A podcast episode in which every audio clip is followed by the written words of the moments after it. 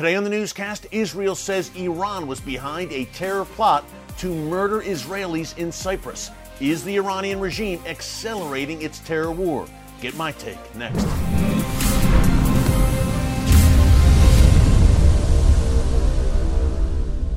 Hey folks, Erick Stakelbeck here. Welcome to the Watchman Newscast. Some breaking news for you today, Monday, October 4th, out of the Middle East. Israeli government officials say that the Iranian regime was behind a terror plot to murder Israeli business people on the island of Cyprus. Now, I'm coming to you late morning East Coast time on Monday. By the time you watch this, more details may have emerged about this latest Iranian terror plot. Here is what we know so far around 11:30 a.m. Eastern Time on Monday, October 4th the office of Israeli Prime Minister Naftali Bennett, also Israeli Defense Minister Benny Gantz, they're saying that this was an Iranian terror plot in Cyprus. Now, Cyprus is about an hour's flight, probably less than an hour's flight from Israel. It lies off of Israel's Mediterranean coast. Turkey controls the northern part of the island, and Greece controls the southern part of the island. Uh, the initial reports about this plot over the weekend is that it was more of a criminal assassination attempt targeting Israel's fourth richest man, a guy by the name of Teddy Sagi. He's 49 years old. He's involved in uh, gambling software, and he's a very wealthy man, a billionaire. He was initially said to be the target, and it looked like more of a criminal plot there on Cyprus. Now the plot has thickened, to say the least. Now we are learning, according to the office of Israeli Prime Minister Naftali Bennett, that this was a deeper plot and it was not just a criminal case, it is an international terror incident. And not only was Teddy Sagi potentially one of the targets, but a number of Israeli business people on the island of Cyprus. Now, some 3,500 Jews live in Cyprus. Many of them are Israelis who do business on the island. Again, it makes sense. Uh, it's a hop, skip, and a jump from Israel, the island of Cyprus.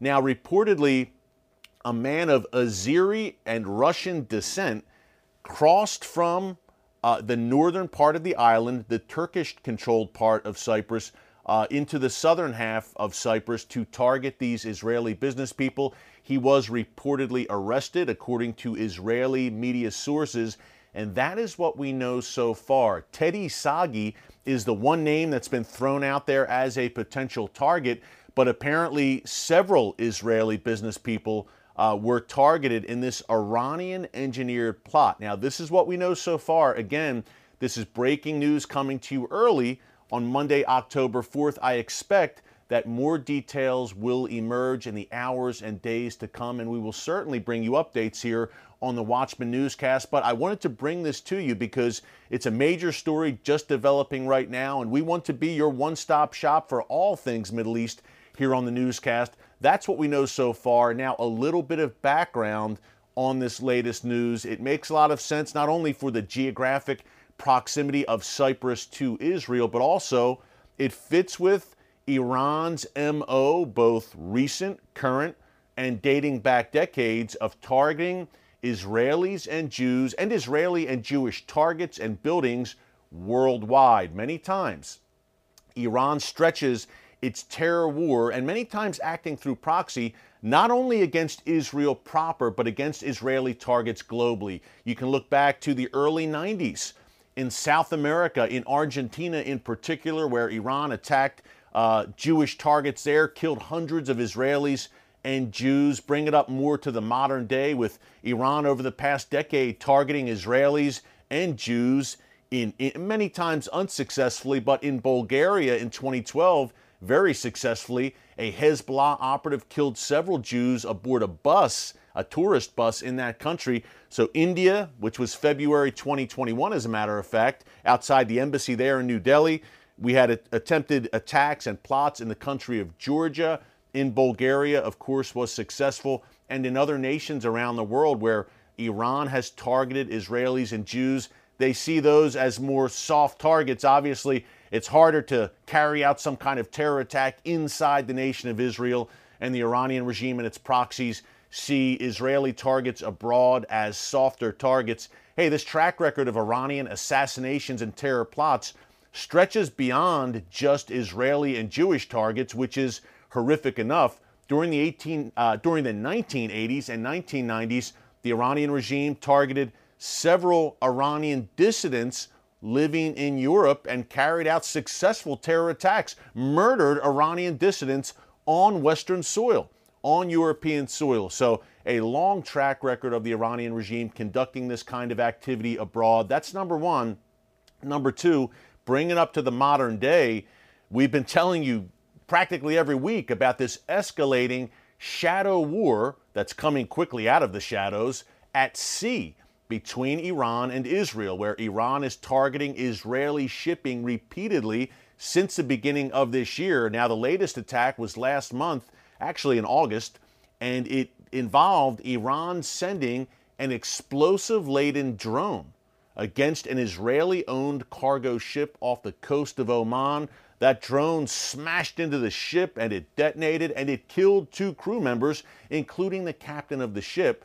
So it's been a tit for tat type situation at sea where Israel has also struck Iranian shipping in response as well. And we reported here in the Watchman newscast last Friday, uh, I believe it was October 1st. You can check it out here in our archives that a top Iranian foreign ministry spokesman announced on Friday that Iran is, quote, already at war with Israel. The war with Israel, he said, has already started is what we're seeing here. This terror plot uh, in Cyprus, this reported Iranian terror plot, is this part of that escalating war. And, and it's been the war at sea, it's been the covert war with Israel striking Iran's nuclear facilities, Iran's ballistic missile factories on the ground in Iran. But according to the Iranian regime, this is a war footing type situation already, not with uh, tanks on the ground and tanks rolling in, but a more covert war involving terror and, and sabotage at sea. And one of those incidents, folks, even a seemingly small incident, could ignite the tinderbox that we know as the Middle East today. So we're keeping a close eye on all of this. In the meantime, we've been talking about acceleration for bad actors and Western and Israeli adversaries around the world. Well, Iran is one, obviously, that seems to be accelerating its terror campaign with really no threat of reprisal other than from Israel, no threat that the United States will have Israel's back in any kind of significant or meaningful degree in the eyes of Iran. In the wake of the Afghanistan debacle, it's not hard to see why. But now we have Russia over the weekend uh, firing, test firing a hypersonic missile from a Russian nuclear submarine. This missile apparently travels so fast that it's impossible to shoot down, according to the Russians. Number two, we have China today, Monday, October 4th, flying some 52 aircraft into Taiwan's airspace. Taiwan scrambled jets to kind of scare them away. Four days in a row that this has happened, and Chinese official state media in Beijing threatening an invasion of Taiwan. Again, the word we've been using here in the newscast is acceleration. And the Afghanistan example showed to the world China, Russia, uh, Iran, North Korea terror groups that the United States, when the rubber hits the road under Joe Biden, will not step up to the plate and act as the leader of the free world and have the back of its allies like Taiwan and like Israel. A very dangerous moment in the world right now. We're keeping, again, a close eye on this, folks. Keep the situation in your prayer. The relief we have as believers is to know that God Almighty still sits on the throne. So don't despair, don't lose heart, be encouraged. The Bible says, My people perish for lack of knowledge. What we do here at the Watchman Newscast is try to bring you this knowledge of what's going on on the world so you can be aware and alert for such a time as this. Hey, thanks so much for joining us here today on the newscast. Until tomorrow, God bless you. And remember, never hold your peace.